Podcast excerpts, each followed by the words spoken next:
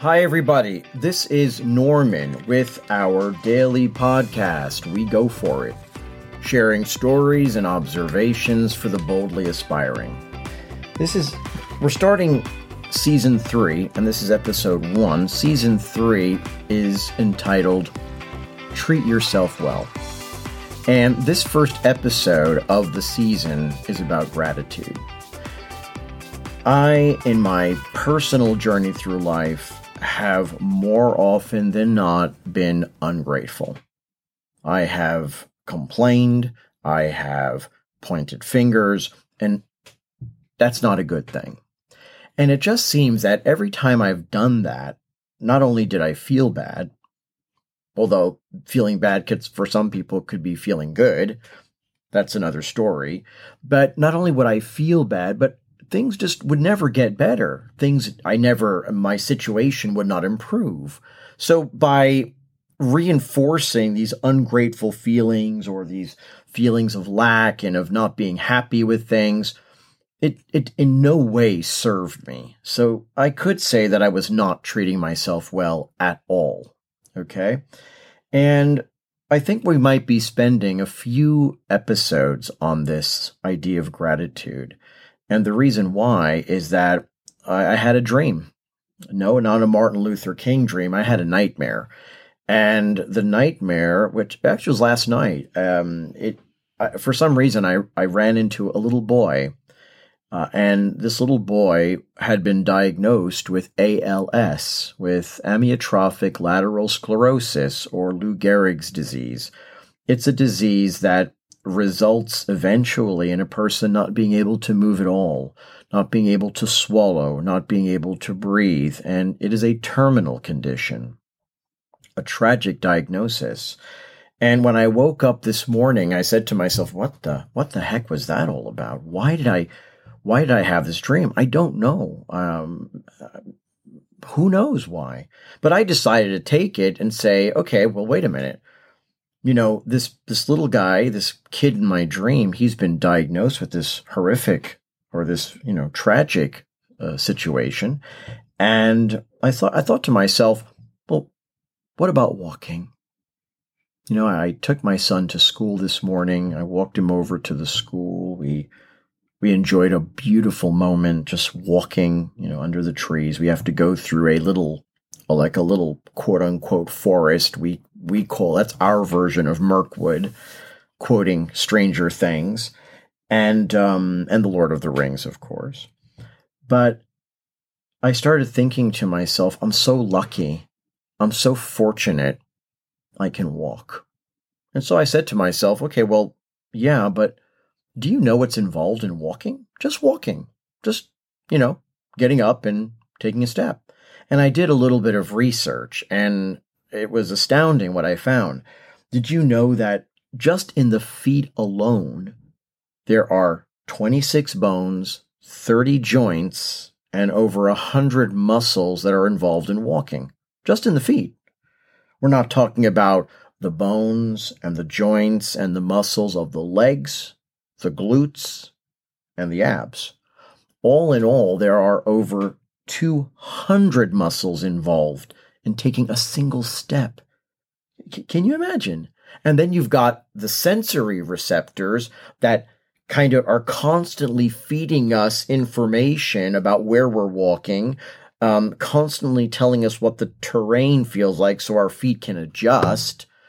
And all of this happens in split seconds. And it's just incredible. Just from the spinal cord, you know, the control mechanism that it has to, you know, kind of work through all this information coming in, going out. It does it in the blink of an eye. It does it faster than that. Did you know that in terms of the nerve endings, there are over 7,000 nerve endings in the feet alone? Now that's talking about the physical mechanism of walking. What about the mechanism of maintaining our balance?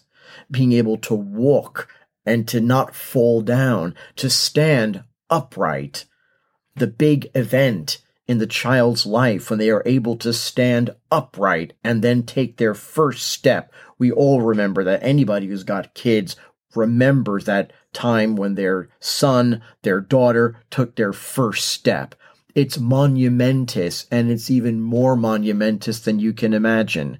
Talking about balance. What do we need there for balance? Well, we have to, we have input, input from our vision, from the nerves of the muscles and the joints and the inner ear.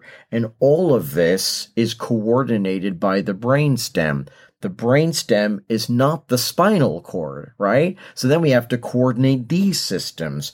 It is an enormous amount of work that takes place in the blink of an eye. And I think that we often take these things for granted, the ability to walk, for example, and that's a good thing. I think it's good that we take it for granted. Why?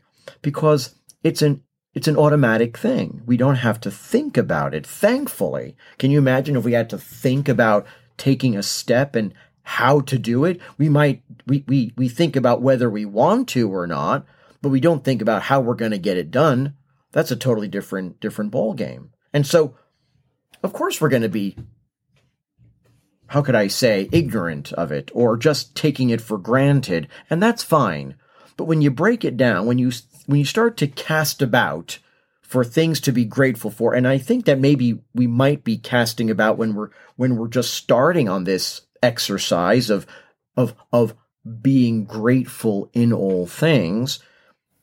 You know, walking is one of those that uh, it's really something to be grateful for when you consider the miracle that takes place with every step that you make. And the more I think about these things, the more I am convinced that science can be a great help in, uh, in enabling us to see these miracles, these little things that we take for granted, but then we, we, we don't realize how much is really involved and how we do it so naturally. We don't have to think about it. That's something to be grateful for. And not only that, it also, the way I see it, it underlines the miracle that we are, what makes us special. And that's, and that's a basic thing, right? Imagine as we delve deeper into ourselves and what we're capable of doing, how much we will find that we can be grateful for. And that's really the purpose of this season. The purpose of the season is to treat ourselves well, to treat ourselves in a way that is good for us and that maybe can help lead us to living a more balanced, more fulfilling life. Really, that's that's really the objective here.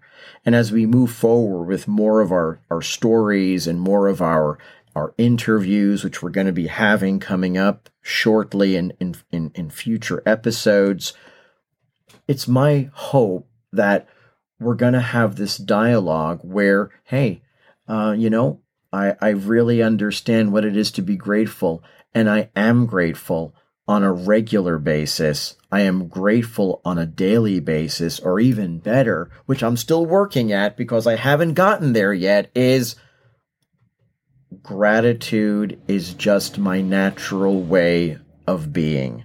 I am just grateful in all things. I can tell you right now, for the past two years, I've been working on it.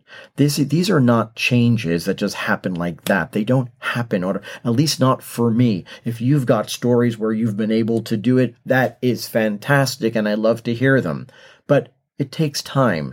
And I noticed that over the past two years, when I have been aware of being grateful, and I have thought about being grateful and been grateful, it's like night and day.